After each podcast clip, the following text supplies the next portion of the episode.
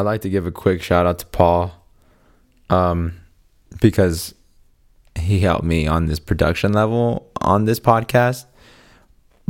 He wasn't around while I did it, but he gave me some tips for future editing of podcasts, and and I think I think it it, it was more valuable than anything I've ever received. So shout out to Paul, Paul the Simple, everybody.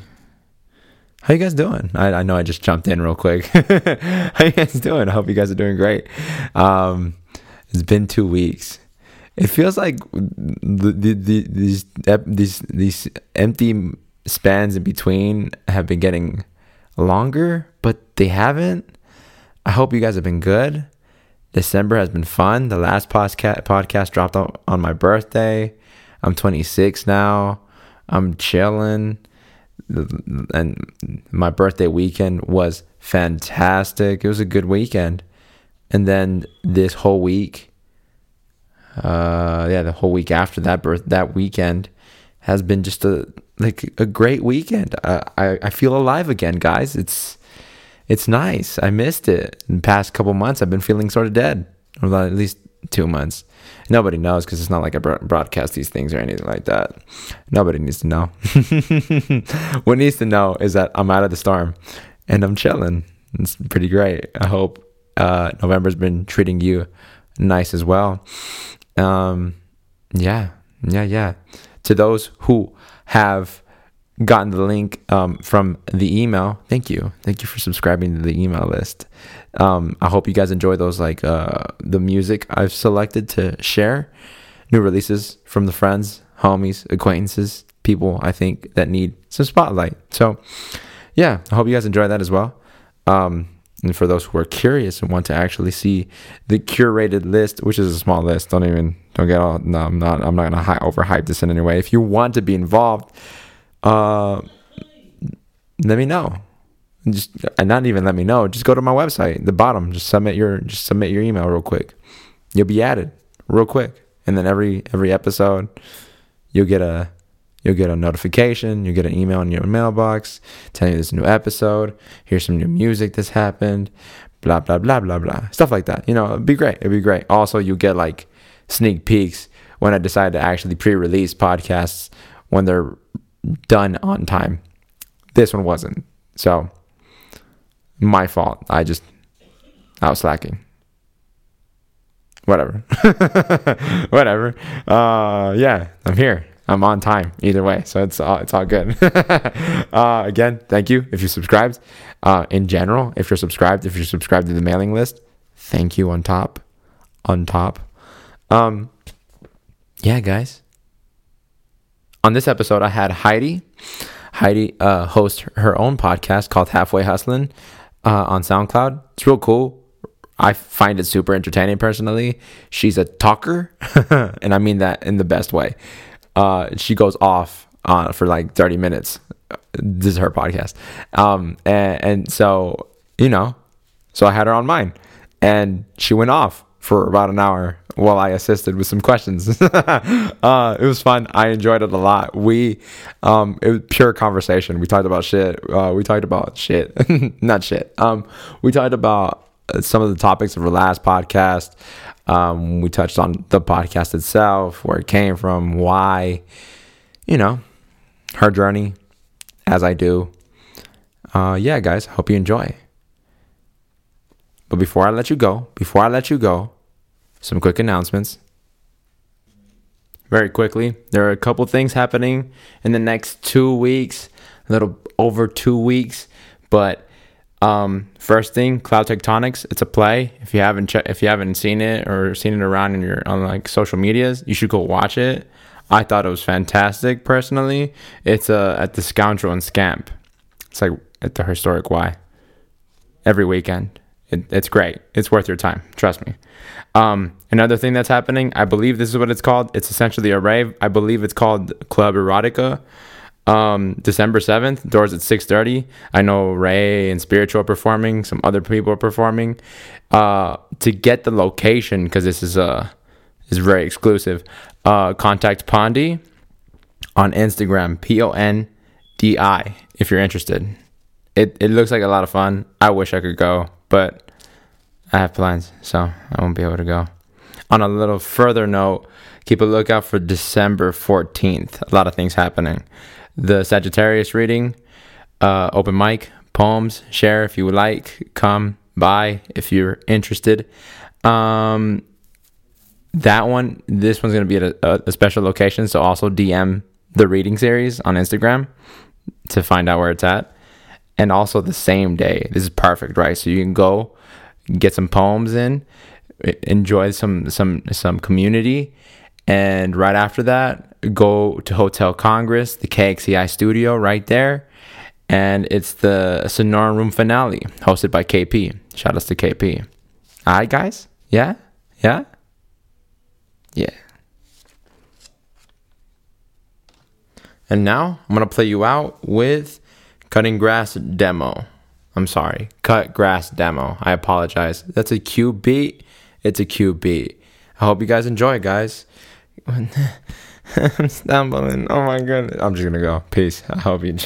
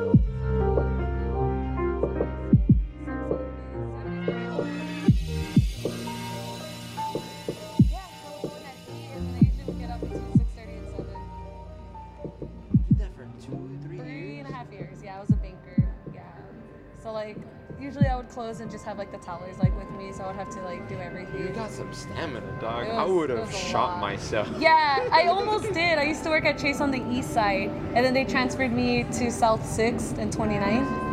And I worked at there for two years, and then, uh, then I was like, I can't do it anymore. Three, Oh my like four years was approaching being with the bank, and I was like, I don't want to do this anymore. Oh my god, no, I wouldn't want to do it either. My goodness. All right, so like, Uh, um, give me a pic- this is your mic.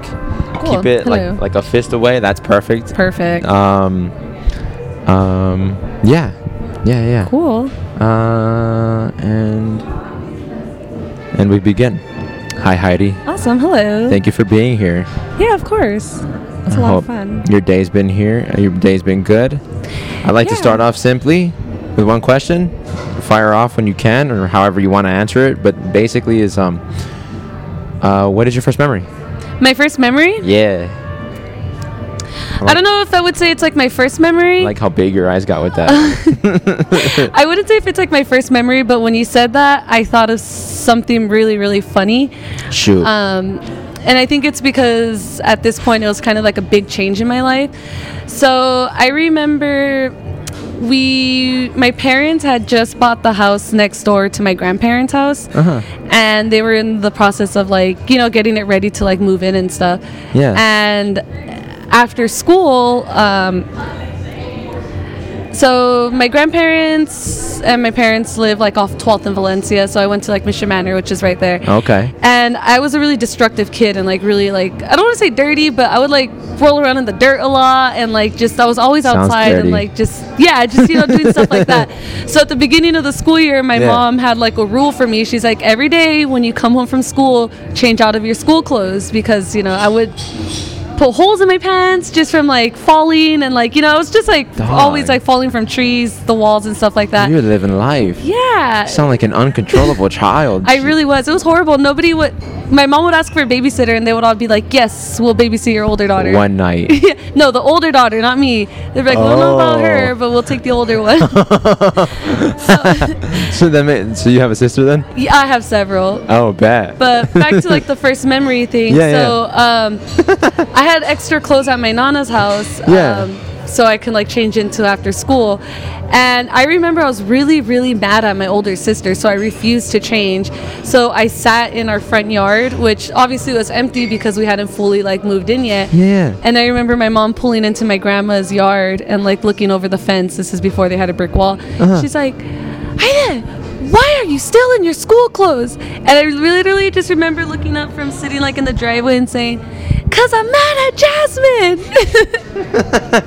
so it's like one of like the first like I memories I have. Like I was like six, like Really in first etched. grade or something. Yeah, because I was like I didn't change because I was mad at someone, so I'm not gonna do it. Why? Why were you mad? And why? How is that connected to you not changing? I have no idea. Even like my, yeah, I feel bad for my older sister. She used to, um, she's two years older than me, so I was like in first grade and she was like in 3rd Uh-huh. and we would walk home together. And like I used to hate walking, even, and it was like three streets down from the elementary school. So I would want to take a break every few houses, and I would just sit on the floor, and she'd be like, "Come on, let's go," and I'm Oh like, my- "Not yet. I need a break." Oh my god! so it's probably something with her not wanting to take a break. I would have beat you. I was You're my little sister. I was like, dude, I'm gonna leave you here. yeah, and like she would pretend to leave me, and I would get like really scared, and then I would go and tell my mom she left me. I know I'm very dramatic, but what can you say? I feel that. uh, thank you. Thank you for sharing that. That was Yeah, it's one of that was great. strongest memories I still have. That's fantastic. so, before we even started, you mentioned that you were a banker. Yeah. I'm assuming. mm, So, in your process of being a banker, did that have anything to do with you starting a podcast? Yeah. Um. As, So. was it like your like ray of hope, or was it something, your right? escape? so basically what happened was um was really cool. And I used to work at the bank on the east side, Uh-huh. um, my coworker had just bought. He does photography on the side, like really, really great stuff. Cool. When the eclipse came last year or two years Oh, ago, yeah, yeah, yeah. Uh, he actually printed out a few pictures that he took for me. I still have them. Oh, Super nice. pretty. Full moons. He like goes out there, takes good pictures and all that good stuff. outs. So, um, and at the time, I would use my best friend's camera for everything. Um, Yeah. Mm-hmm. I would use it literally for everything. So he's like, "Hey, I just bought a camera. Um, I do you want my old one? I'll like sell it to you." He's like, "You can Oh, have like the kit lens and like this 16 gigabyte memory card." And I was like, "Sure, how Shit. much?" And he's like, "I don't know, like 75 bucks." And I was like, "What?" Oh, that's a and steal. It's, yeah, I was like, "Shoot!" He even gave me a. He's like, "The bag says Sony and it's a Canon, but he even gave me like a bag and stuff for it, and like a Yeah. little tripod." So I was like, "Cool." So it wa- was nice because I didn't have to depend on my friend's camera anymore. So I started Yeah. just like um, doing my own pictures and stuff. Nice. But then this earlier this year, I've always kind of listened to podcasts and stuff like that. Yeah. Um, earlier this year, I kind of just like asked the internet. I was like, "Hey, shoot me your favorite podcast." And one of my girlfriends sent me a podcast called Hello Dysfunction, and they're these two girls from the Bay. They're in their like middle to like late 30s Uh-huh. and they are the funniest girls ever one of them is um, she's a dom she's been a sex worker for over 15 years Wow. yeah, and she has like the same clients for like the past like years and years and years. Nice. And she's like really established in that. Big pimpin'. Yeah, and like they kind of just like talk about like their li- kind of like mine to be honest. I'm not gonna lie, my podcast is like an inspiration Is- from theirs because they like talk about like you know shit that happens and then, like shit that happens in their life and like it's it's pretty funny. Yours so, is like really about your perspective. yeah, And and heavy. And like same thing with them. Like theirs is like their opinion, and I've always thought that too because one podcast that I've been listening to for years Uh-huh. is um Bill Burr. Oh, doesn't he do like Yeah. a solo podcast? Yeah, Like- he does his own. So like kind of like this, he sets up like anywhere and like just like kind of records like when he's on the road and stuff. And it's really funny because he's very like, "What do you know?" And like just very like exaggerated about it, and like his Yeah. opinions are always like super exaggerated. Then he ends it with, "Well, I don't know, I could be wrong." So like, I guess listening to both of them, I was like. sentence. It's a good way to end this, end, it- end an exclamation. yeah, right. That's like how he does all of them. So for like years, I've been trying to figure out like what I'm kind of good at. I guess. Yeah, yeah. Because um, I love photography and I'm decent at it. I love painting and I'm decent at it. Um, I love writing and I'm decent at it. Yeah. So and like it's really great because I'm surrounded by a lot of really creative people. Um, My friends have that's where we record my podcast. The Hmm. Yeah. studios right here on Pennington. yeah, yeah, yeah. Yeah, and like they're all really great artists. They're all like really talented in like their own niche. Yeah. And I was like, what am I good at? And everyone's like, dude, you Mm. talk a lot. Like, and I was like, you know, you're right. I, I do talk a lot. And like, I keep conversations going. I was like, you know what? So I was playing with the idea for a podcast for a really long time. That's And then hilarious. finally, in like May, And just throw some shade at you, and you're like, I like that. Yeah, I'm gonna work on that. They're like, dude, like, you won't shut the fuck up ever. And I'm like, I know. so Shout. I was like, you know what? And I asked my friend who I've been friends with for like over 10 years. He's the guy, Omar, he produces my um, Shouts to. Omar. Yeah, right, dude. He's the greatest. And I was like, hey, um, can I pay for studio time? And he's like, dude, I've been waiting for you to ask. And I was like, oh my God. He's like, I didn't want to like push you because you talked about it a few times. That's funny. So it's been great since then. We've done it weekly. We still record weekly. To be honest, I don't put out.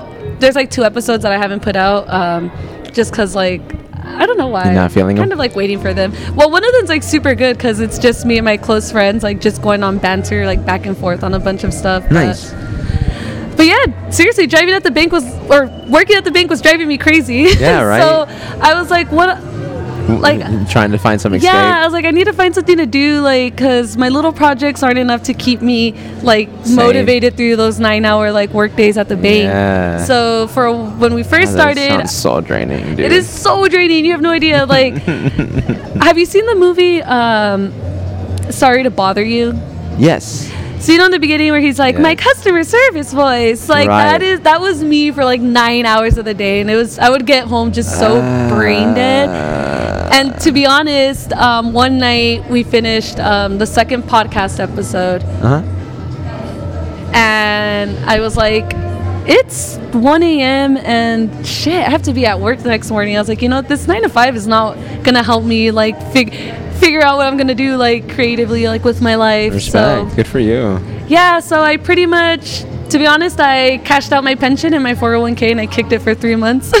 Wow. It was so great. That's wild. like the bank was still paying me through September and I quit in like June, so it was really Ah, great. Damn, that sounds like a great vacation. Yeah, it honestly was really awesome. Um, and it was it in that time that you started you started the podcast. When did you start the podcast? I started the podcast in May and then In I May. quit the bank in June. in June. So like the last week of May, I put out my first episode. drug. And then like the second or first week of June, I quit. Nice. I was like, we'll, Didn't we'll make this long. work.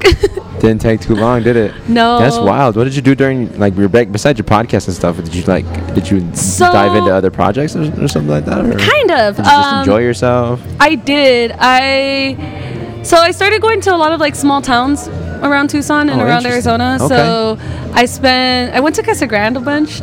Cool. um like Tombstone, Benson, yeah. like St. David area. I drove through there a lot and like Wow. kind of just spent like days there and took pictures there and stuff like that. How was that? It was fun. Um, small towns are really trippy. Like I saw the world. I don't know if it's the world's, but I'm gonna call it that. The world's smallest food city. It's in downtown Casa Grande, and it is like Why so. is it the smallest? it is so small. Is it? It is literally so small. It's like this place is bigger than the food city. Are you fucking kidding no, me? and it is so We're in cartel so that you know the size comparison. What? yeah.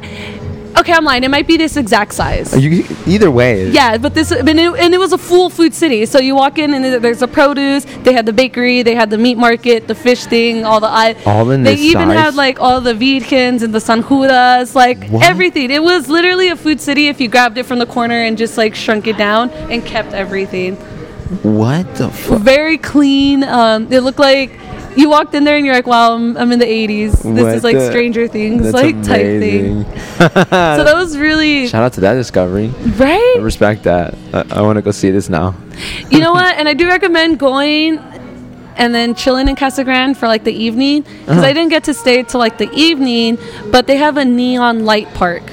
And it's free. Light Park. A neon light park. So basically, it's like they have in a really old like Dairy Queen sign from like the 80s. Mm. So Casa Grande um, used to have a lot of like motels and stuff like that. They have Yeah. a lot of the original like neon lightings, and it's just like a park with the original neon lightings from Mm. places that were like in downtown Casa Grande. Wild. Yeah, it was really cool. That's that sounds like fun. That sounds like an interesting experience to have. Yeah, and like Tombstone, I go there at least like once or twice a year. So I went there again this summer, and um, that was a lot of fun. Why is why did the tombstone continue it? Just to be honest, I kind of like it. It's like really. Um, I like going places that make me feel weird. so like the there's definitely weird vibes in like Tombstone. I, I Um, hear. I hear. the old high school's like. So the last time I went, their old high school was still like up and functioning. When you say weird, do you mean creepy or like do you mean like just strange? no, like strange. Like it's just like small towns are so strange. Okay. I feel that. Yeah. I remember I went to I went to I lived in Thatcher for like six oh, months. Oh, okay. Shit, small. Yeah, I bet. population was like like Mormons. Majority of Mormons. It was a weird experience. It was Oh, wow, the yeah. oddest experience I've ever had. And I lived there for six months just because I was going to school there. It's a weird time. What school is in Thatcher? It's like EAC. It's like a, a, a like a community college that has dorms. Oh, okay, cool. Yeah, so I was like, oh, cool. It's a community college that I can like go live at. Bet. Let's move the fuck out. Let's do this. so I went and did that for like six months. Failed out because nobody's watching over me. Oh my god. But you know that's life at the beginning Yeah. of, of adulthood, I guess. and like, it's funny because a lot of people love to say Tucson's so small, but Tucson's actually a big city. no, Tucson's Tucson's pretty nice. Yeah, it's a pretty big city. Perfect. I lived in um, Salem, Massachusetts for a while. Salem, Massachusetts. Yeah. Shout out. It's kind of like a small town, but it's like a small, like super touristy town. But living there for a Uh. while, going like to the same coffee shops and stuff like that, you s- just see the same people. Hmm. Yeah, you and would, huh? Every so often, you'll see like obviously all the tourists and stuff like that. But Wild. but Salem. How long did you live there for? Um, I lived in Massachusetts for exactly a year. How? Why? Funny story, actually. Um, if you're willing to tell. know, it's been a long time. No, I'm just kidding. Respect. Um, so I had just graduated high school, and I was Dang, like, you went to Massachusetts right after high school? yeah. Shout out. So it was crazy, crazy story. So I had just graduated high school, and um, a guy from Massachusetts came to visit Tucson for some event um, with some other thing going on in Tucson, and I had met him at the event. Oh. And yeah, we kind of kicked it off, and it was really cool. And we stayed in contact because he was like, "I think I'm gonna move out to Tucson." And turns out he moved out to Tucson, and we stayed in contact. We started dating, and then he had to move back to Massachusetts. And he's like, "Hey, you want to come?" And I was like, "Fuck it, I'm not doing anything here."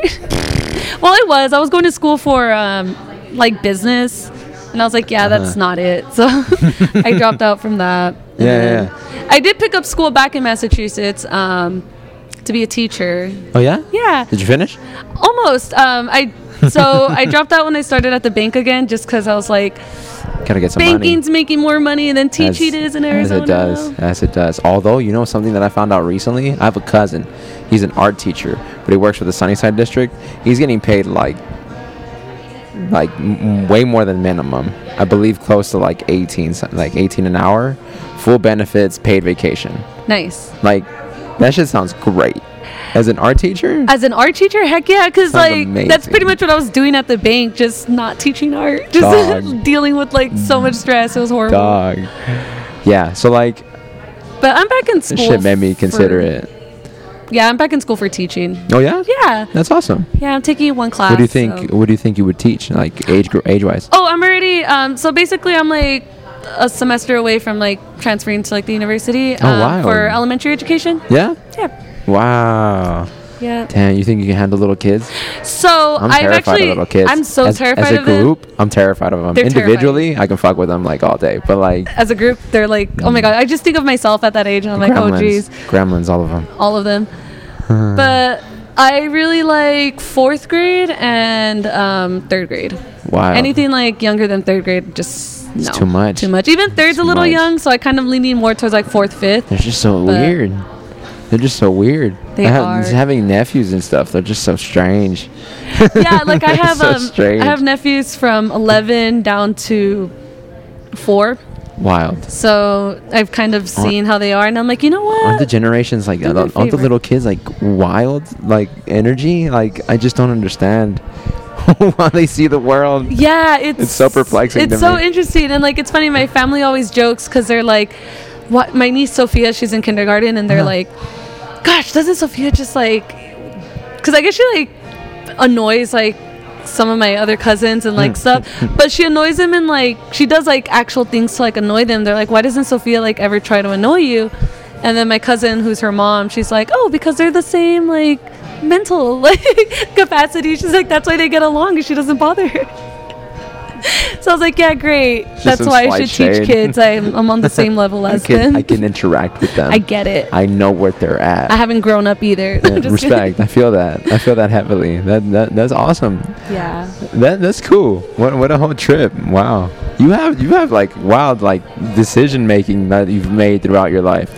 Respect you know what's on that. really funny to say about decision making? Um, so we had a Halloween staff party, uh-huh. and it was super cool because I've never like it's. I love where I work now because um, I get along with all my coworkers just so well, and we all Mm. get along just so well. So we threw a Halloween party. Well, one of my coworkers threw a Halloween party for all of us to go, Mm. and one of my coworkers is has been practicing reading tarots for the past few years. Like tarot, like the tarot, cards. Oh, bet, yeah. bet, bet, bet. So I was like, you know, when I lived in Massachusetts, there was this one witch who um, I would walk past her every day to go get my coffee, Mm-hmm. and every day she'd be like, "Come on, sweetie, let me read your cards today." She, even got to the point where she's like, "I'm not going to charge you." Nice. And I was like, you know, I'm okay. I, I just would rather not. So when I get to the so interested in reading your cards? yeah, right. That's how I was like, oh. well, Another story, really quickly about card readings. I like how you speak. when I was um, a senior in high school, I think I'm not even sure. Uh-huh. My sister took me with her to go get her cards read. And the lady was like, I don't know if she was just bullshitting or like what, but she was like, Your energy's too much. I can't read her cards like with you in the room. And I was like, This is all made up. And then sure enough, I moved to Massachusetts, and then this lady's trying to read my cards, Like, and I go to this party, and like there's there's someone reading energy, cards. dog.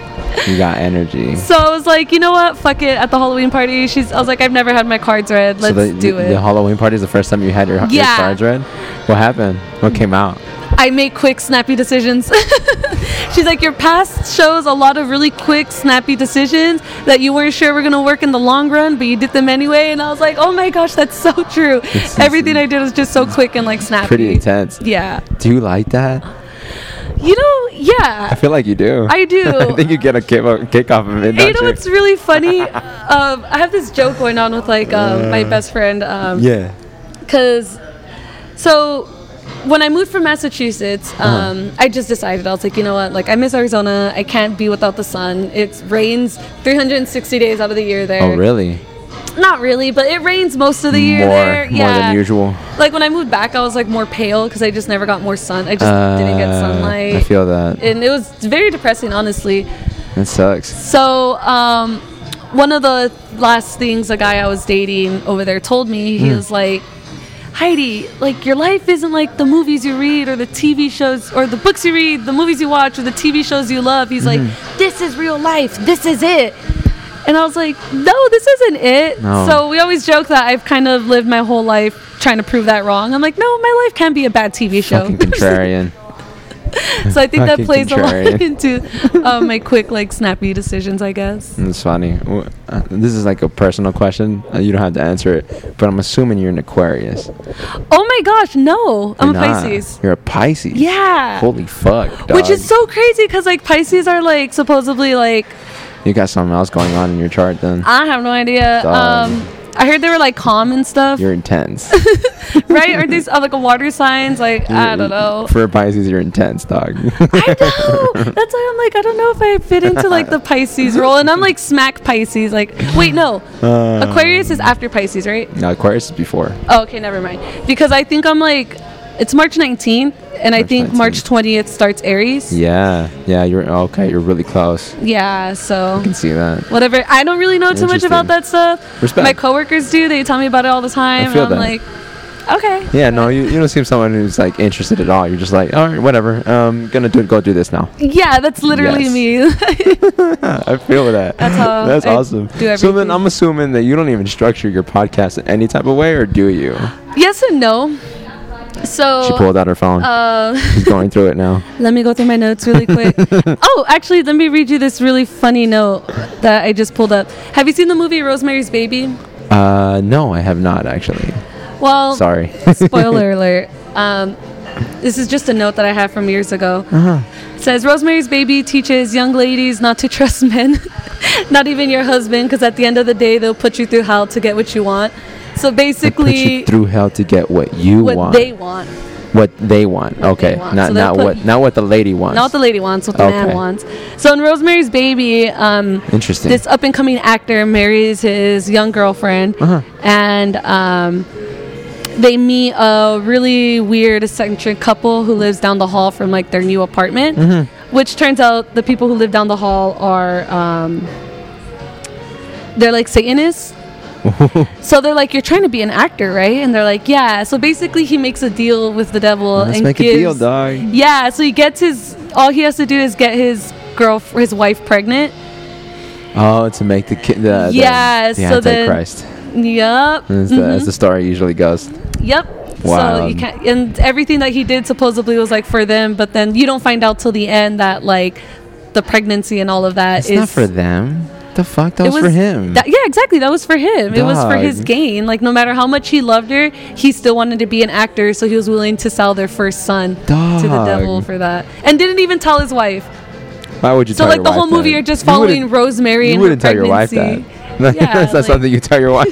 that dude's Definitely not. clearly in denial. But basically, things Yeah, yeah, like yeah. that, when I see quotes like that or different things like that, I kind of just base whatever I want to talk off like that week.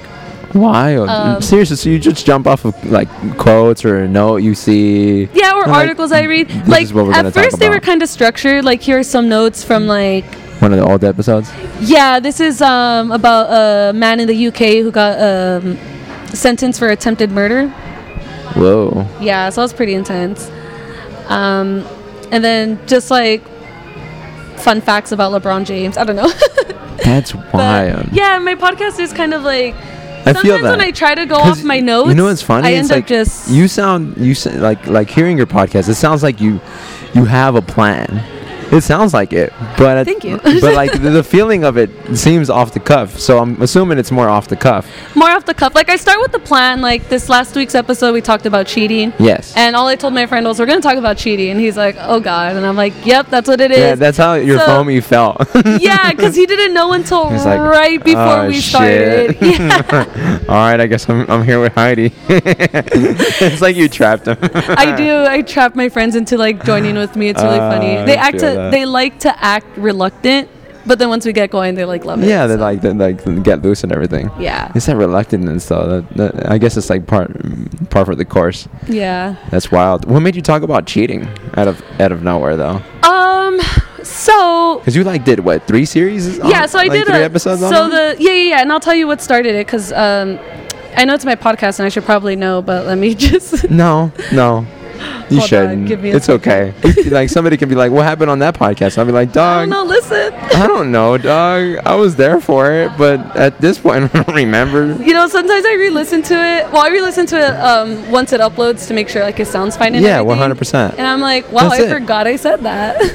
I feel that one hundred percent. I I don't even know how, what kind of things I have said on the podcast. I've done too many right? to even wonder. The lucky thing is I'm usually the host, so I'll let other people ramble, and Yeah, then I like, just like, part. capture it, and then I walk off and be like, "Great, this is my content." like this is uh, amazing. Because I guess this works in that kind of way. my But job's then- done. yeah, no, entirely. Sometimes Yeah. that happens, and other times I'm like also there with the person talking and everything. About Usually it. it depends. Well, But what was it? what started it was episode 14 was romantic fatalism 15 was 20 something and single unless and then 16 was don't ask don't tell Yeah, yeah. so basically um, one i got out of like a relationship recently that unfortunately, I didn't think it was as serious as the counter thought it was. So it got to like a little weird part. And every time I kind of finish with like a person, that sounds kind of bad. So how about every time like I'm done with your to the curb. Every time I throw somebody away, in other words. No, but every time I finish like a romantic endeavor, I guess. yeah, yeah, Great words. That's, a good, Uh, that's, a, that's a good way of polishing that up. Yeah, let's go with that. we'll call it that a romantic romantic endeavor. When a romantic endeavor is finished, I read a book called On Love, and it's by Alain de Botton. I feel like I've read, I've heard about this recently, but okay. So I talked about it on my podcast if you listen. But Yeah. um, Alain de Botton is a modern day um, British philosopher. oh, okay. Yeah. I think It- you brought this up to me actually. I think I might have the School of Life. Yes. Yes, the YouTube series on School of Life. mm-hmm. And he has like a 20 minute um, rant, or it's not a rant and it's not a TED talk, but it's in between those, um, where he talks about romantic fatalism. Mm. And basically, I found out about him through my friend um, through the School of Life um, videos. Yes. And then we found out he made books, so we started buying his books. Like he made um, The Architecture of Happiness, um, Art as Therapy. Um, he has like a lot of really good books, and I have most of them, which is pretty cool. Wow. Yeah, and then um, I remember in 2016 he was going to do a one-day book signing in LA, in Right. Santa Monica, I believe it was, and right around there somewhere. And me and my friend were like, you know what, we should go. Like, fuck it. Like, it's a Saturday. We'll take off like early Saturday morning, just stay there Saturday night, come back Sunday. go for it. Yeah, so we did that, and it was like really cool because um, I just let my coworker borrow the book, but um, I bought On Love there, and then I bought the one that he came out with, which the second part to it I haven't really read. I've only read it once. I haven't reread it, Mm-hmm. but On Love is really good because he breaks down the typical relationship in your twenties. From the moment, and it's so cool because he numbers all his paragraphs and uses a lot of um, diagrams and stuff like that to explain stuff. So he begins how um, he hopped on a plane for a business trip to go from London to Paris. Or I'm sorry, from he was coming back from Paris to go home to London. Uh-huh. And he sits next to this girl named Chloe. And they just started talking the whole plane ride. They ended up getting dinner, kept talking, a relationship Just followed. built a relationship. Yeah, Right, so right. he breaks down the basic narrative of a relationship. basic narrative.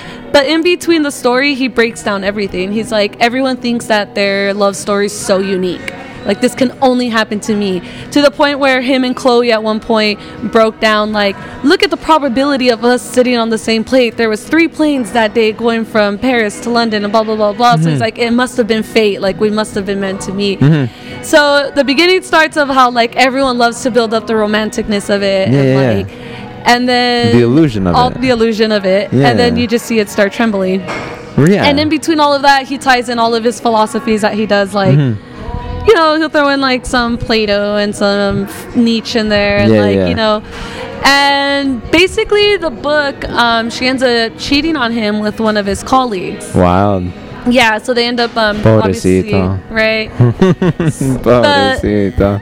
and like they show like the signs and then like they show like even the stuff that like how her behaviors change and stuff like Right. that so reading that book always kind of refreshes it because um, Alain de Botton doesn't believe in romanticism Mm-hmm. So I just finished reading the book and that kind of kicked off the series so the first one was romantic fatalism Interesting. the second one was based off a conversation me and my coworkers are having about. Well, a lot of us are kind of single, basically. So we're like, dang, what happens? most like, of our generation is. yeah, you know, like when you're talking to someone, like how awkward it is. So a lot of the ones Mm-hmm. in episode 15, 20 something and single, were just like ideas given to me from my coworkers, like the kind of shit that happens. Like you're talking to someone, you're hooking up with them. Mm-hmm. What now? Like who's gonna be the first one to break the ice? Like what are we doing? And I feel like a lot of times in our generation, we never break the ice. We just like kind of either let it fizzle Stays out because people are scared of communication. Like in all reality, everyone's Terrified. like communicate, Everybody's communicate, so communicate. terrified. But they're scared if they communicate that they're gonna be like, great, that person's not gonna like it anymore. You know what I mean? Which Whack. it should, which is fine. You should be scared of that because if you communicate something and that person doesn't like it, then hello, Well, that's That's a- that's good thing for a you. Reality check. yeah, you know what you're getting out of this person. One hundred percent. Versus People um, are scared of reality, though. Yeah, exactly. They like the narrative. They like the illusion. They like the romanticism of it. One hundred percent. Yep. And then the cheating part of it, um, to be honest, Is it connected to the romanticism? Do you feel like it? Yes, I do because um, this is how the cheating topic came up. Uh-huh. I don't know what happened, but that week on my um, feeds everywhere, there was just so much like maybe it's because it's cuffing season, but there was just so Probably. much anti-cheating, and then there's this Probably. post going around that was like liking someone's pictures cheating, and then oh, this is what happened. A huge like conversation on Twitter sparked about um, Emotional cheating? Emotional cheating, and I was like, that's a there's so much forms of cheating. I was like, oh my gosh. so I was like, that's something we definitely need to talk about because like, and I it all ties in because. The part of romantic fatalism is when you meet your significant other, Yeah. you think that immediately all attraction to everyone else turns off because that's the person that you're meant to be with. That's the person Bullshit. that, exactly. Not most people think that though. Sadly, this So- is this is the sad truth. So what ends up happening is I feel like people put themselves in a corner where they're like, Mm-hmm. look, like you're only supposed to be attracted to me. So imagine you're in the honeymoon phase with someone You're and you're like, infatuated. Mm-hmm. yes, like I'm attracted to you, you're attracted to me, blah blah blah blah. And let's say like seven months down the road, a pretty person walks by and you're like, wow, they're pretty. Like, then "That all of a sudden you're like, wait, my partner told me I can't be attracted to someone. I'm attracted to someone. Does that mean I don't like my partner anymore? You know the funny thing about that is it's not even the partner. It's what we were taught to be uh, a basic structure of a relationship that tells us, oh, I shouldn't be attracted to this person.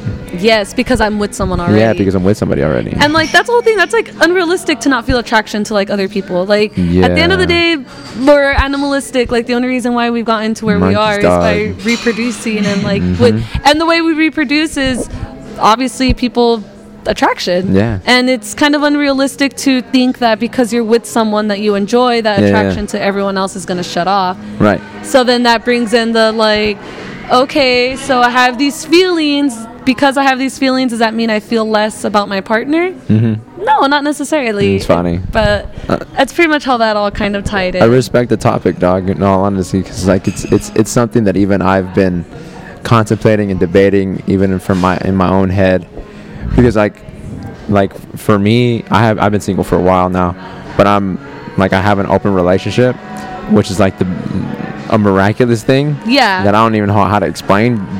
Open relationship is like the best thing I got for it. I love this person to death, but I barely talk to this person.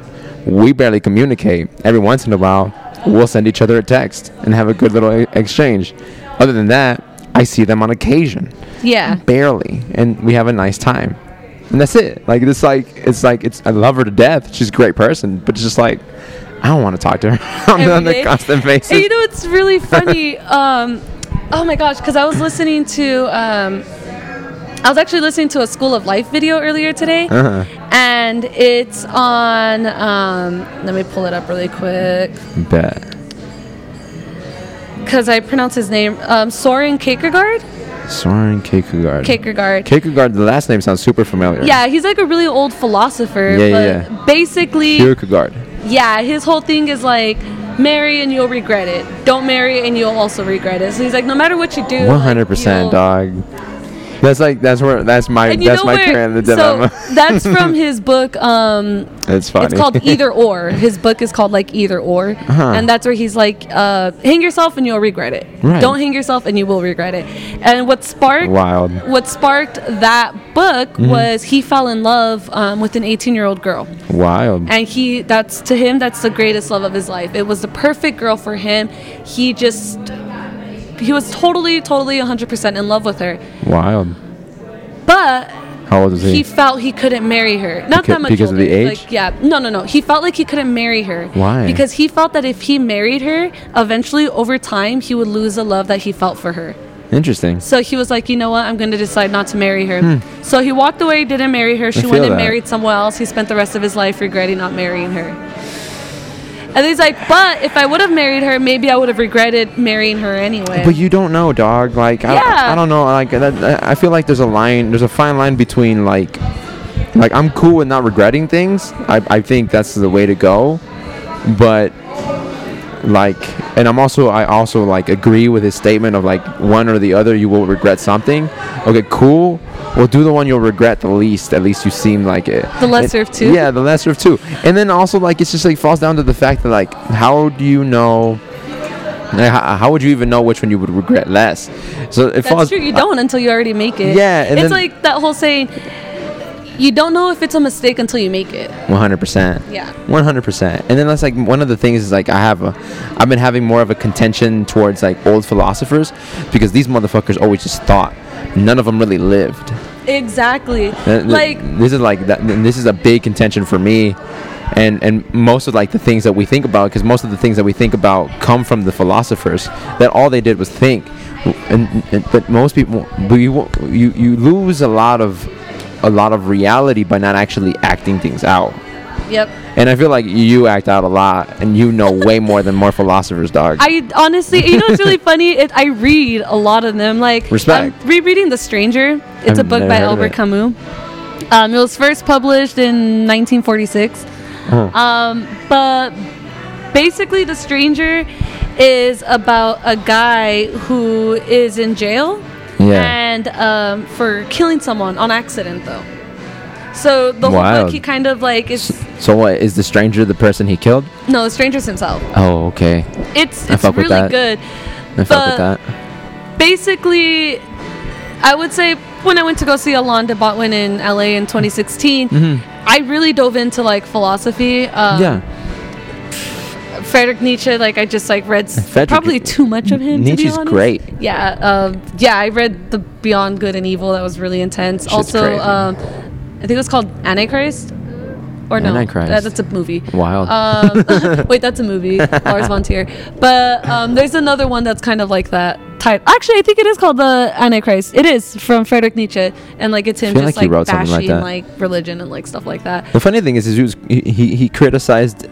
He actually liked Christianity a lot. Yeah. And he was criticizing it because he was like, "This could be better," and he was explaining how it could be better by the criticism. And a lot of people would just like wouldn't even listen to because they're like, "Oh, you're No, criticizing." you're blasphemous. Yeah. is what their reaction was. Yeah, so like reading damn all shame. of it really is, but like reading all of their like thoughts and ideas and mm-hmm. stuff, I'm like, what if I do act on this? Good on What's you, dog. Happen. I know, I, I know, I know his philosophy on passing because I haven't actually delved into it. I know enough of it just by the like things that I listen to and stuff like that. Yeah. But you actually read it. Yeah, Respect. it's very interesting. I- Uh, I bet. hard- it's a hard read. I'm not gonna lie. It's, it's really like That's it's actually actually, difficult to read. You kind of have to like You have to stop, reread like it stop again. and be like, wait a second, what the fuck did I just read? like, let me Google a few words. Shout outs. let me Google these three words together. Good on you for putting that work, and I, I don't have that capacity. In all Yeah, honesty.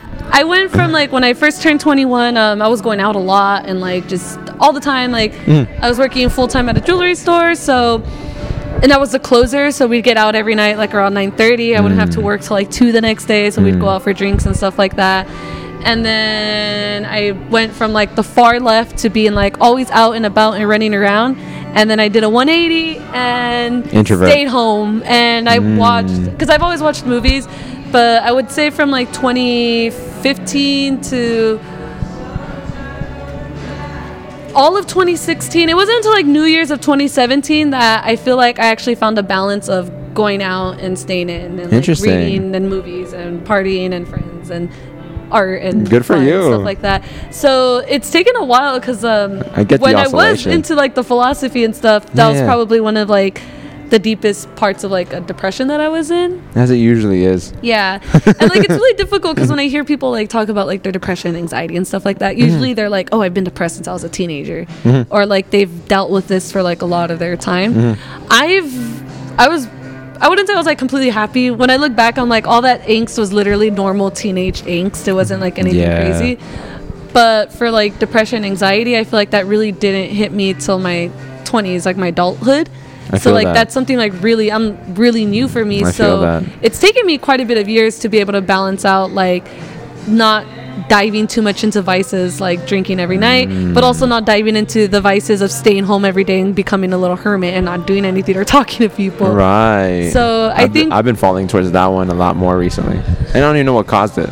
You know it could be Yeah. like a million things but Yeah. yeah. at a certain point even one of my my best friend i have a lot to thank for him because he's the one who got me out of my shell he's like Nice. dude when are you gonna start acting and like we actually just had this conversation like Nice. a couple days ago too because i was like you know i'm kind of in a weird situation again i was like i feel like i need to say this and he's like look heidi i feel like a lot of your life like you're like, I do this because of this, or I do this because of that, or I'm doing this because I don't want to. I want to spare this person's feelings. Hmm. He's like, when are you gonna start doing things for like your actual self? And it's hard. It's really hard because like, um, I have a lot of like empathy. So like, Yeah. and I don't even know if I'm using the word right right now, but Take a lot of other people into I take a, yeah, like and not only that, but I take on a lot of people's emotions. Like that's why the bank was so hard for me because I'd be sitting down Yeah. at my cubicle and someone would come in with their financial woes, and Made me shiver. I'd be like, shit, I can't help the way I want to, and then like I would just Right. like carry it. I'm like, shit, like You're, you're, that you like. It's fine if. I'm struggling. I'm single. I have three cats. I mean. I'll be fine. But I'm like, shoot, you have like three kids and like a mortgage and like shit. So. I carry people's emotions like really he- like Yeah. I feel like what they're feeling like really 100%. heavy. 100%. So a lot of times I take that into consideration of like Mm. what I do. Yeah. And lately I've been trying to just do things for me, I guess. And like it's funny Shout because out. Speaking of Sunnyside District earlier, um, this book I got it when I was a senior in high school and I never returned it. it was from a like AP English class, and the That's reason why I never returned it is because it's an anthropology on 50 essays. But there's a lot of really good essays in here. Like, um, Interesting. let me go to the table of You know, contents. really sometimes I feel like this kind of like stuff is a waste on the youth. We we weren't ready to absorb shit like that. You know what though? I wasn't.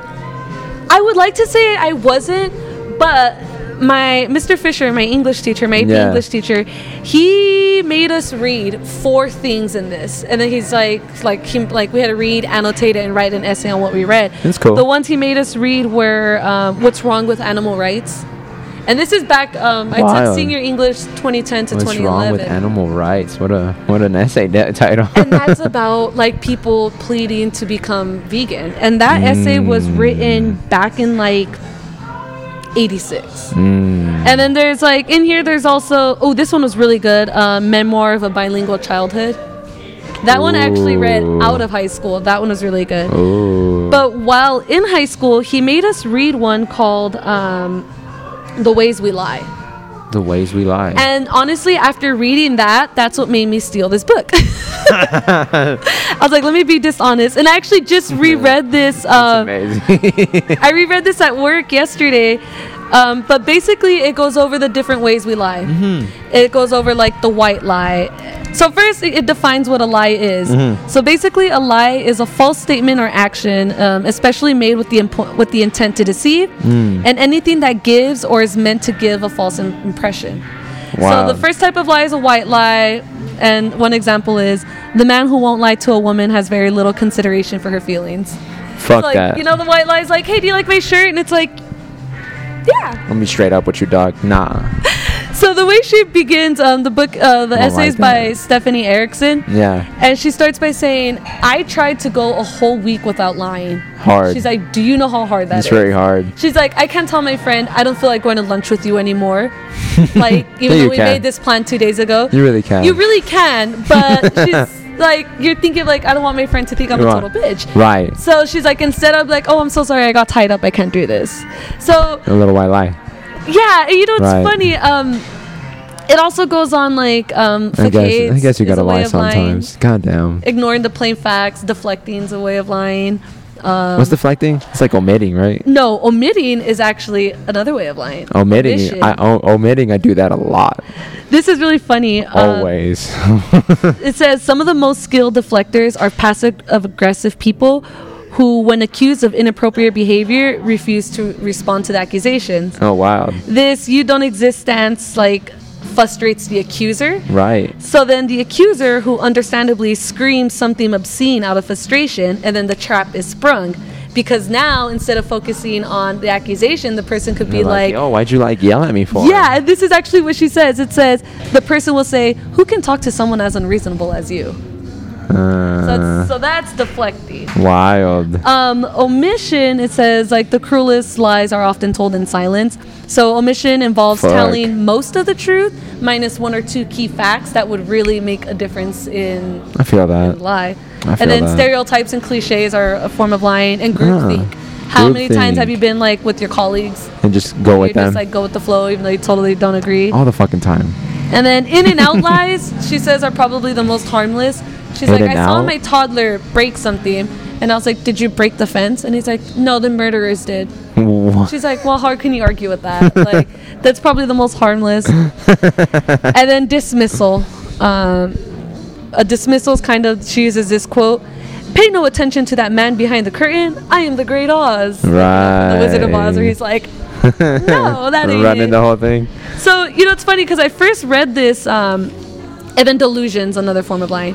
But I first read The Ways We Lie in high school, and it really resonated with me. And since then, I've always tried to be honest, and probably not like upfront honest, like, "Hey, this is this, this and that." But if you ask me something about it, about anything, I feel really Be as honest as you could. And me and my friend always joke that because he's the same way too. He's like, yeah, I don't give a shit. If people ask me, I'll tell them the truth.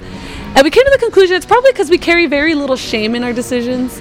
I feel like shame plays a lot Ah. into like lying, where it's like, hey, I think I saw you with someone at dinner the other night. Was that you? Yeah. It's like, "Mm, no. What if it's someone that you didn't want to be seen with? Right. Shame could cause you to lie. No. Like, and I feel like shame causes a lot of I like. was with my wife at home. You did not Right? see me there. you there. Did not see me. But like, I feel like shame causes a lot of people to tell white lies because I feel like that's how it always starts. Mm. You tell a white lie because you're ashamed of something that you might have done in your past. Yeah. Then all of a sudden, like, because this has happened to me in past relationships, I guess, Right, like yeah, yeah, where you don't care when you ask a question and then they lie about it and you take it for face value because you don't expect them to lie. Mm-hmm. And then down the road, you hear more facts and then you tell them and then they're like, oh yeah. And then you're like, okay, so now it's omission. You didn't really lie, but you left out this really key fact. Right. And then the shitty part about it, it's like, I'm never mad about the situation. Like, I don't care, like, what happened, but Uh-huh. why lie? Why lie? Why lie? It's a shame. It is. I think you pinned it down pretty well. I never thought about it in that way. right? That's I- that's wild though. You, you you're it didn't correct. really. we don't carry that many that, that much shame in our decisions. I really don't. Shout out to that quote. I like that quote. That sounds like you're free, dude. It's my quote. I'm just kidding. it's me. yeah, for real. Like Wayne Gretzky, Michael Scott. That's my quote. It's a I good one. That's, that's a good one. yeah, so I feel like once you kind of let go of a lot of shame, that's it's like Fight Club, you know. Yeah, 100%. Once you have nothing to lose, you're free to do anything. When Tyler Durden burns Edward mm. Norton's apartment down, burns the whole thing it's like, down. once you have nothing, you can do when anything. Edward Nor- Norton burned his apartment down. well, technically at the time it was Brad Pitt, but oh no, he did set his own apartment on fire. You're right. When he set his own, Come on, dog. Sorry, sorry. Come on, dog. I really, I really loved that movie when I was younger, and then I got older, and people started like pointing out things, and I'm like, all right, I love the first part of that movie, and then it gets really weird after like. The, I love with, Fight Club. with the cult like aspect of it. yeah. But yeah, I do love Fight Club. So, it's a, it's a beautiful Chuck place. it. Palahniuk wrote Fight Club, the book. Yeah, the dude's intense. I fucking love him. I just finished um, his book. He's wild. with It's it. called. Um, it's a. It's a book made of. I've read three of his books this year. Mm-hmm. Um, the first one was Snuff, and it is so good. It's about a porn star trying to break a record um, to sleep with 600 men on camera, and that's her last thing that she's gonna do. She's like this really well-known porn star, so all these out. men are like signing up for this audition. Right. But the book follows three men: Mr. 72, Mr. 147, and then Mr. 600. So the chapters Wild. flip back and forth between between their perspectives. between their perspectives and what each one's end game is. And then another thing I just finished reading from Chuck Palahniuk is um, it's called uh, "Make Something Up: Short Stories You Can Never Forget," and it's just a book of like 15 short stories that honestly I've read them all, and each one of them just hit.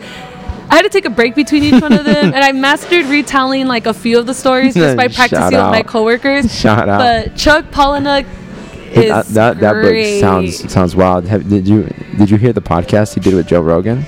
Yeah, I did. That shit was crazy. I fucking loved it. I, I love Chuck Palahniuk. And you know what's really crazy? He's a Pisces. Is he? Yes. Dude's insane. So that's why I was like, you know what? If he's a Pisces and I'm a Pisces and I really enjoy all the insane shit he writes, that has to kind of like mean I fuck with it. I fuck Yeah. with it. That, that that's wild. But he's like the reason why like I kind of just feel like okay with like a lot of my decisions. Given a lot of his stuff is fiction, so maybe I shouldn't kind of base my life on like weird shit like that. I don't know about that. I, it comes from some kind of truth. I mean, that's the thing with like art, right? It's like art trying to tell the truth or something like that. Yeah, I had um there's like a the quote truth. that says people think that art imitates life, but life actually imitates art. That kind of makes sense. I think it's vice versa. I think it's vice versa. yeah. Uh, personally, I, uh, yeah, I think they feed into each other. That that it reminds me of. Um, have you ever heard the quote of "the medium is the message"? Medium is a message. Yeah. Yeah. Yeah. Shout out. That's an interesting quote. yeah. Have you where, where where have you heard it before? I saw it on a on a board. Really? Yeah. Interesting. Where was I? Was it at Pima maybe? It might have been at Pima, honestly. Shout I out to seen it, whoever had that on the board. It was written like on a board recently. yeah. No, it's a pretty I crazy think it was this past concept. summer actually. Yeah. Yeah, was, yeah. Shout outs to whoever that was. But Yeah, no, the medium is the message. It, it, Marshall McLuhan was the one that who who uh, who uh, coined that term, and he, he he he essentially talks about how we make a tool, but then that tool makes us in, Yeah. in return, which is why I feel like it like life imitates art, but art also imitates life, and it's vice versa. Like Yeah, it's, it could go both ways. It's reciprocal. Yeah. Um, yeah, and I, I, I find that to be r- really intense. His book is insane. At least I listened to the audiobook, and that shit's weird. What's it called? Um, his his book is actually called "The Medium is the Massage," Oh, okay. which is a typo, but he liked it and he kept it that way, oh, nice. which I is like pretty that. funny. Yeah, I feel like that's something I would do, but more out of like laziness. Like, ah, don't fix it. It's fine. we'll go with it. I think he liked it because of like just the whole his whole like um his whole thought process of it. He was like, "This is this is funny. I like this." uh, Like That's uh, he found it to be punning. So nice. so You see, that kind of Yeah. reminds me of Alain de Botton's book um, that I have. It's called Art as Therapy.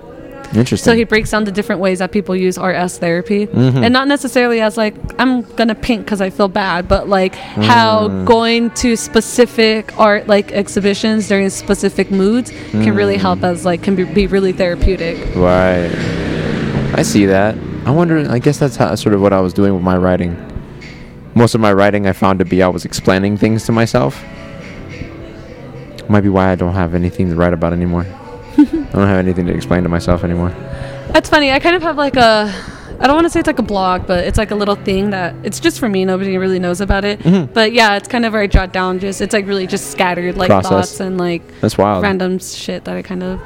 What type of writing do you just like? Just like that? Do you do any like kind of like poems or something like that? Well, you want to know something funny? You want to know? It's kind of like I grew up on Sex in the City, so a lot Bet. of it is very um, Carrie Bradshaw esque, like very Okay. like I wonder how. and you know, it's in funny. that kind of that's, tone. that's probably why I kind of like live my r- romantic life the way I kind of do, just off the shits, because I had Carrie Bradshaw as a really great role model. She's That's- fantastic. That's funny. I saw maybe one episode of that Sex in the City. I, I never, never dived in, dog. It's so funny. It's like Never the dived in. Few seasons, one, two, and 3 Uh-huh. are hilarious. Like, Yeah? it's really funny. They, it's just a bunch of like single girl encounters, and then it gets deeper and like more messy and like. Of course. But but it's really good. It's As you as, learn as a lot. it does with age. Yeah, like there's this one picture. Um, I'll show you it. But this is truly one of the best scenes in the whole series. It's season. Is this Sex and the. City? Yeah. Oh, you know who he is? N- I just seen this photo somewhere. He's in. Um, I don't know where I signed. seen He's this in photo. Twin Peaks. I don't know Twin Peaks. Oh, he's amazing. He's um, Agent Special Agent Daniel Cooper. But basically, Charlotte has always wanted like the first three seasons. She's like, I want to get married. I want to get married. I want to get married. And she has this really specific like. So she used to read Home and Garden when she was um, a little girl. Mm-hmm. And Home and Garden, um, every month they would feature like a couple from either like New York. It was always actually in New York. Yeah. They would show a couple in like their beautiful penthouse, and like it's the guy with the really good job and like his perfect stay-at-home wife. And so Charlotte grew up like reading Home and Garden and Mm. idolizing like these perfect couples. She would put on her mom's pearls and like she just really wanted a marriage She and had like an image. yeah, she had an image. This is what I want. So she finally marries. She meets this guy named Trey MacDougal, and his family is loaded, and he is like a surgeon, and he's super rich, and everything's perfect, and she's saving herself for like marriage. She's I'm obviously not a virgin, but she's like, with this guy's different. I want it to be special. Like we're not gonna have sex till our wedding night, and her friends are like. What do you mean you're gonna wait? What if like what she's like? No, it's true love. Like this is it. I'm gonna do it right. So the night before her wedding, um, she sneaks into his house. Well, it's their house, but you know, traditionally, husband and wife don't spend the night before they're married together, whatever, whatever. Right. So she's like super drunk. like how you roll your eyes at yeah, that. it's like whatever. But um, she's like super drunk, and because it was her bridal shower, bridal shower the Yeah, night yeah, yeah. before, or what's it called, bridesmaid party? I don't know. I, Bachelorette I- party? Yeah. Yeah, that think thing. so. That thing. Yeah, so she's like really drunk, and she's and her friends are like, I still can't believe you haven't slept with him. And she's like, you know what? Fuck it, I'm gonna go home. So she gets home like really drunk, and he's like, heck yeah, let's do it. right? Well, he can't get it up, Damn. and that's an actual problem he has. yeah. So right before she's about to walk down the aisle, she tells Carrie, she's Dog. like, he can't get it up. I can't get married. We And then- can't fuck, dog. so she's like, it, everyone's already walked down the aisle. They're just waiting for the bride, and Carrie's like, maybe he was just drunk too. Like you know, trying to make her friend feel good because like you're literally Mm, you're about to seconds from walking down the aisle. You're about to walk down the aisle. So then, like season three and four kind of go into Charlotte's marriage and like how yeah she has a one she has like a two point like five carat Tiffany diamond ring Right. in platinum which Yeah. I worked in jewelry forever that's like easily like 30 grand her Wow. penthouse is like 1.2 million dollars um like she really a- extravagant A lot of like really expensive uh, external lifestyle, but but everything inside's not really pretty. So she goes out one night because she just needs to get away from Trey. Like they they even Her separated for a little bit. They're husband? living yeah, they're living separately for a little bit. Uh-huh. And then she goes out and with one of her um, gay friends and he's like, "Hey, this guy is like the chief and editor of Home and Garden." oh wow, And then he's like, "Oh my god, you're married to Trey MacDougal?" Right. He's all like, "Let me feature you on our next spread." So that's like her dream come true, right? Wow. Is being in Home and Garden. She tells Trey like, "Hey, we're gonna be in Home and Garden and blah blah blah blah blah," and he's like, "Okay, okay, okay." The day before they're supposed to come, he tells her, he's like, I can't do this anymore. He's like, I thought I wanted marriage. I thought I wanted kids. He's like, because he's says already older. He Or- says this to her. oh wow, Yeah, and he's like older than her. He's like, I just want to relax on the golf course. Like, Uh-huh. I can't have a. She's like, but I wanted kids. And he's like, I know. You shouldn't have to sacrifice that. And he tells her, he's like, you can keep the house. So then she's like, the dude gives her everything. He's like, peace yeah, out, he's dog. like, he- he's like, he's like, I'll move back in with my mom. So the next day, That's um, wild. She's like setting up the china Shout that they had. the and the photographers are like fixing the arrangements on the table, Uh-huh. and they're like, "Oh, beautiful china! Like, where is this from?" And she's like, "Oh, that was our wedding china. I guess that's a thing." And Rich so people. she calls her friend over, Fuck and that. the friend who set up the whole thing. She's like, "Hey." Trey's not gonna do it, and he's like, "What do you mean?" She's like, "Trey said he's not gonna he's not to take the pictures. And he's like, well, fuck it. You're the one who holds this house together. He may be the surgeon, but you're the one who really holds everything together. So they're about to like get started and they're sitting there and down and she's like getting ready to take these pictures by herself. And you could just see like the sad expression in her face. And then all of a sudden they're like, where's, um, the photographer's like, "Where's Trey?" And her friend's about to like answer for her for her, and he's like, um, "Actually, it's just gonna be." And then Trey comes in. He's like, "Oh, I'm so sorry, I'm late. Am I here for the pictures?" And then her friend's like, "It's just gonna be one minute." So then like she looks at Trey and she's like, "What are you doing here?" And he's like, "I know how important this is to you." He's like, "So this is the least I can do for you." Nice. So, and like I forget the exact quote, but Carrie Bradshaw like reads it, and she's uh, like, "So there was Charlotte becoming the you know couple that every little girl across the country is like fantasizing about." So like her whole life she fantasized about the couples featured in Home and Garden that they had the perfect house, the perfect marriage. So now she has the perfect house and she realizes it's not the perfect marriage. And this is literally how the episode ends with their photo shoot. And Damn. and yeah, and then like it ends with It's Carrie pretty fucking saying, bittersweet. yeah, it, she's like before the photographers had got there Trey, had already moved all his stuff out of like the house. Wild. So like it was kind of interesting because someone who fantasized like marriage and like the perfect happy ending their whole life, they finally technically got it, but realized it's not level. what it's cracked What up it to wasn't be. cracked up to be. Just just imagine the surface level, never the never the real real part of it. Yeah, and like for TV purposes, they get divorced so she can keep going on with their single friends and stuff. But imagine the people who just don't get divorced; they stay stuck in like Mm, a lie, the facade yeah. types of lies. the false thing that. we pull up. I wouldn't want to stay in something like that. Isn't that terrifying? That's like one of my biggest fears. And like this is really funny. Um, so when I was living in Massachusetts, um, Mm-hmm. I really like the show Ally McBeal. It's a show from the '90s. It's a single lawyer living in Boston, and she's like kind of like Sex and the City, but just a little more longer episodes and a little more serious, um, Mm-hmm. less like fun and like partying than Sex and the City. Yeah. But um, in Ally McBeal versus Sex and the City, Sex and the City, Carrie ends up with Mr. Big. Mm-hmm. Ally McBeal actually ends up single, and she ends up adopting a daughter. So like, cause she always wanted to be like a mom, and like that was her big thing. She goes, "I Oh, want wow. a kid. I always wanted to be a mom," but Yeah. she ends up being like single. Wow. So I always joke and say it's not really a joke, but I always just kind of say like one of my biggest fears is ending up with someone. And not even like with someone bad or like, because I feel like it kind of just, Just like, like settling in.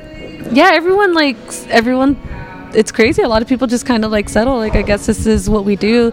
And i feel like we're kind of like the first generation that's realizing that like We don't have marriage is like an institution. Right. and like it's kind of tough because we're all kind of like the blind leading the blind because we have like the baby boomers telling us oh you guys don't value marriage. You don't value blah blah blah. And it's like we do value marriage but can you really do you want me to value your marriage? Like you lived with an abusive man for all these years but Right. because for women that was all that was left was getting married like Yeah. no so that's kind of terrifying just like ending up like with the person Just with somebody. yeah I feel that. closing out options and not necessarily like because someone better might come along or anything like that but i feel like it just really creates a lot of complacency like 100%. like you But become like- very comfortable Yeah, it's like yeah. that old joke where like oh um That's like the main thing of a relationship, though. It's like it's it's to bring comfort, and comfort always brings complacency.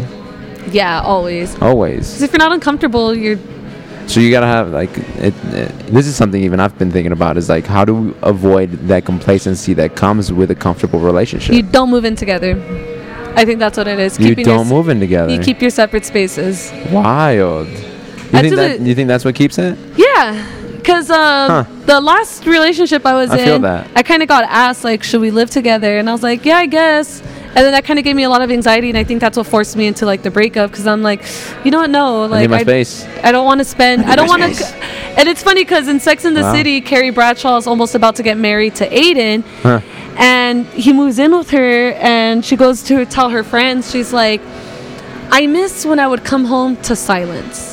She goes, I could just put my bag down and just like breathe. And it's funny because the episode starts with her unlocking her door, and the first thing he tells her is like, that. "Hey, how you doing? How was your day? Who'd you see? What'd you do?" and she's up. like, "What?" And he's like, Shut up. he's so excited to be living with her, and she's just like, "I need like five minutes."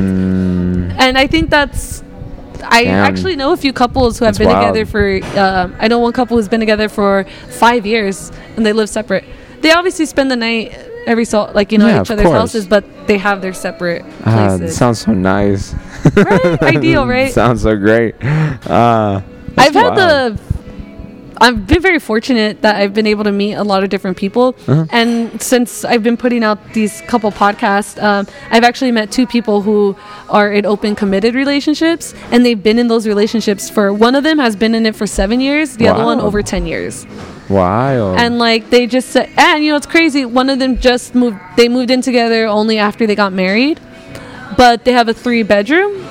So they Uh-huh. have like their bedroom, and then they each and not that they don't have beds in the other ones, but they have like their own, Their own room. space and like Yeah, their yeah, own, yeah. so they kind of get away from. 100%. And I have one friend that's like, you see, that just proves that every relationship is about compromise. And I feel like compromise is kind of like a negative connotation Uh-huh. because it's like you're almost like you're being forced into something.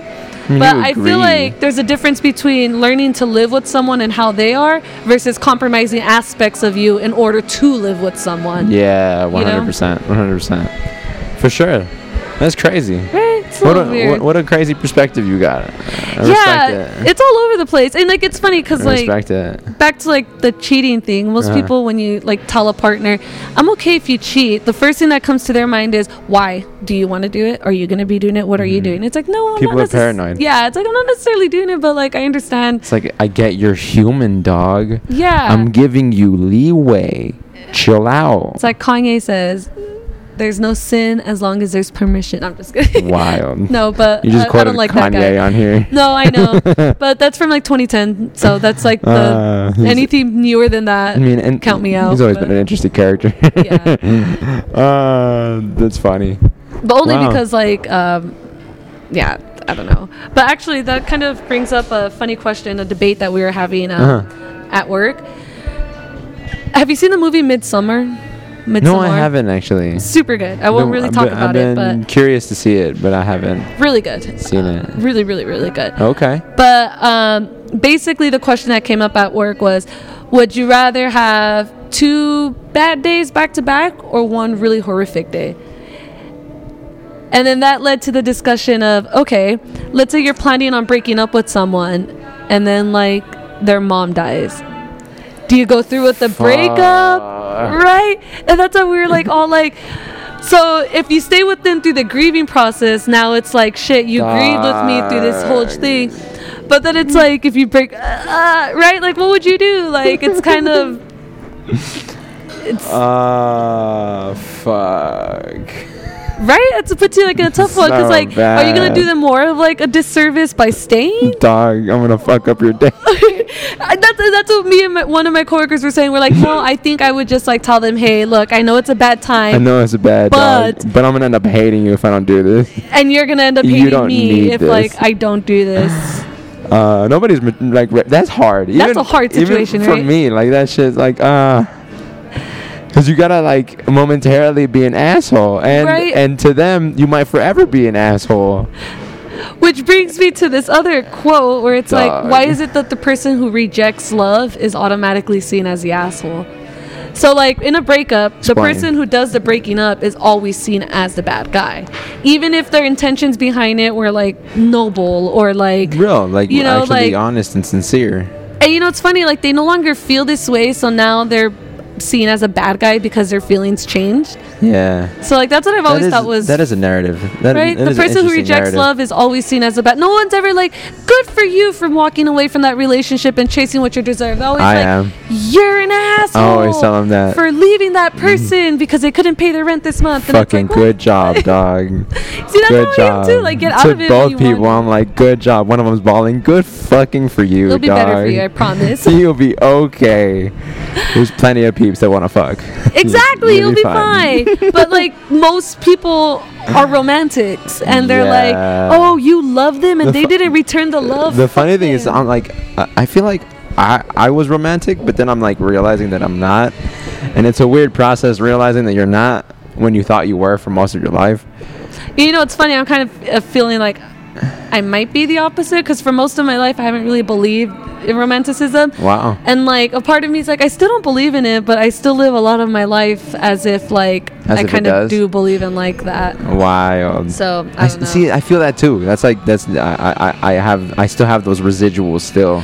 And it's only because that's been drilled in our head for like our 100%. whole life. Our whole life we've seen nothing but like traditional Yeah. marriages or like Just traditional relationships. traditional relationships that like It- and you know it's fucked up because open relationships and things like that have always existed but for some reason They were more taboo, they're yeah they were like seen which was not talked stuff like about, not explored, not not not deliberated. Or, and like put it this way uh, when we were growing up when they would talk about like the 60s and stuff they'd be like oh yeah they were a bunch of hippies who were like all about free love and like all this other stuff you really look into it like Cool. yeah they ha- got it right they were trusting they were open they Mm-hmm. were honest they went in and out with partners like they had several partners they shared partners like no protection. and so many people the boomers always painted that as like oh my god like what's like it was like it was such a, a counter reaction. They're like, "What the hell are you guys doing?"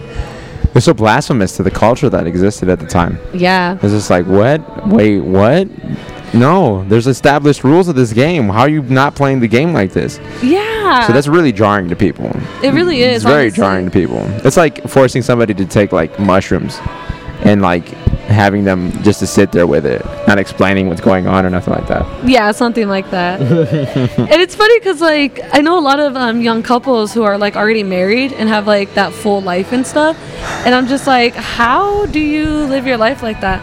And some people are actually pretty satisfied with this. I, I have a friend who who who's already uh who's already uh uh, proposed. Like Who's ready? What? who's already proposed. Like I have a close homie who's proposed to their their their significant other. Their fiancés like they're all about it. They're all about it. Disgust the hell out of me, but they're all you see, about that's it. so weird. Okay, I didn't want to like jump in. I'm like, cause that's your friend. But like, isn't that like no, so? I tell them, I'm like, dog, this is such a trip. But you love, like, I see the relationship. They're great for one another. Like, it's like, it's it's it's real shit. Yeah, I feel like that's really rare too. it's real shit, and I'm just like, this is fantastic, dog. But you gross the fuck out. Yeah. oh my gosh, I hate PDA or like, oh my Uh, god. And it's not even PDA. It's just like they're so mushy And, with like, one another. Exactly. It doesn't have It's to be them like kissing and stuff. It's like, why are you being a couple in public? Stop. Stop. it's uncomfortable. You're making me uncomfortable. I feel that 100%. it's just a funny interaction, and they're just like, they'll be great. Yeah, but then there's like most great. couples who like for it happens all the time, like at the at the theater, at the bank, things Mm-hmm. like that. Um, Where for some reason, um, I've noticed the young couples like I give really great customer service. I'm just a pretty I've done it forever. But there's times where like feel you could see like the significant other like being like they change and I'm like I don't want your man. Like why does every girl think that like someone being nice is like them wanting like and I don't Because know. maybe that's how they flirt. Maybe, and that's what I'm saying. Maybe, but I'm like, So, like, if you feel they're nice so and then like, but then there's couples that Like, I would help, nice? right? And then there's couples that I would like help, Mm-hmm. and like the exact same way, and then the partner's like totally like responsive, like oh blah blah blah, blah like like you could tell like what, and I'm like, if you feel this like insecure and like a business place with a business employee like talking in a friendly manner, How insecure to are you the Yeah, like how what's going on here? Don't look It's at me. Look at thing. them, look at yourself. Put a mirror up. It's a what's whole going thing. on here? People don't do that. People should do that, but people don't do that. And yeah, it's like holding a mirror to your face is very difficult for people, very difficult, especially it- for me. Because with these bangs, honestly, it falls, it falls down to the, the people not people being romantic and not actually living in re- reality. yeah, It's a whole thing. it's a whole thing. It's fucked up. Don't get married. Heidi, I don't know about that. I'm kidding. Do what you want, guys. I gotta cut you off though. No, you're fine. They're I, about, they're about to close here. I will talk forever. I feel this, homie. I'm down for it, but uh, we gotta go. Thank you. Sounds good. Thank you. Thank you. This was fun. It was a fun combo. I really enjoyed it. This shit was great. thanks. uh, not a problem. Um, no, before you Oh, leave, just kidding. let them know where they can find you. Oh yeah, so um, right now it's on SoundCloud. It's um halfway hustling. Shout Um, outs. That's also my Twitter, but my Instagram is Heidi Rolling Deep. Hopefully within like the next two weeks or so, I'll have like my shit on iTunes. So we'll see. We'll work on that. But yeah, it's halfway hustling Boom. There you because go, I do guys. everything halfway. Thank you. Thank you. thank you, thank you. I don't know about that, but sure. it's great. Wasn't that fun? I thought it was an interesting conversation. It was all over the place, and but really interesting. I I, I was pleasantly surprised. I didn't know where it was gonna go, and um, I was cool with that. I was cool with that. Shout out to Heidi. Go follow them. Go follow them everywhere on everywhere. Um, their Twitter is halfway hustling. Like their podcast. Their Insta is Heidi rolling in deep. Okay, okay. Go follow them. They're great. Thank you guys for listening. Um, yeah. I don't know. Go subscribe to my mailing list. Subscribe to the podcast. Leave me a note. Comment. Leave me a review. Give me a star. Give me one star and just shit all over it. How about this? How about this? Give me five stars and say it's the worst thing you've ever heard. Both those things. Make a negative comment, but full stars. That'd be great. I love that. Please, that'd be great. I like that thought. that sounds like a lot of fun. Uh, yeah, yeah, yeah. um, and just to reiterate the announcements. Um, first thing, Cloud Tectonics. It's a play. If you haven't che- if you haven't seen it or seen it around in your on like social medias, you should go watch it. I thought it was fantastic. Personally, it's uh, at the Scoundrel and Scamp. It's like at the historic Y. Every weekend, it, it's great. It's worth your time. Trust me. Um, another thing that's happening, I believe this is what it's called. It's essentially a rave. I believe it's called Club Erotica um december 7th doors at 6.30 i know ray and spiritual performing some other people are performing uh to get the location because this is uh is very exclusive uh contact pondi on instagram p-o-n-d-i if you're interested it, it looks like a lot of fun i wish i could go but I have plans, so I won't be able to go. On a little further note, keep a lookout for December 14th. A lot of things happening. The Sagittarius reading, uh, open mic, poems, share if you would like, come by if you're interested. Um, that one, this one's going to be at a, a special location, so also DM the reading series on Instagram to find out where it's at. And also the same day. This is perfect, right? So you can go get some poems in, enjoy some some some community, and right after that, go to Hotel Congress, the KXCI studio right there, and it's the Sonoran Room finale hosted by KP. Shout outs to KP. All right, guys. Yeah, yeah, yeah. With that being said, I hope you guys enjoyed. I hope you guys have fun for the next two weeks. I'll see you later. I love you. I care for you. Yeah. I'm gonna play you out with Smoking Mangoes by DJ Q. Mm. Where do you come up with these names, dog? What? I don't know. Mm, no, don't know.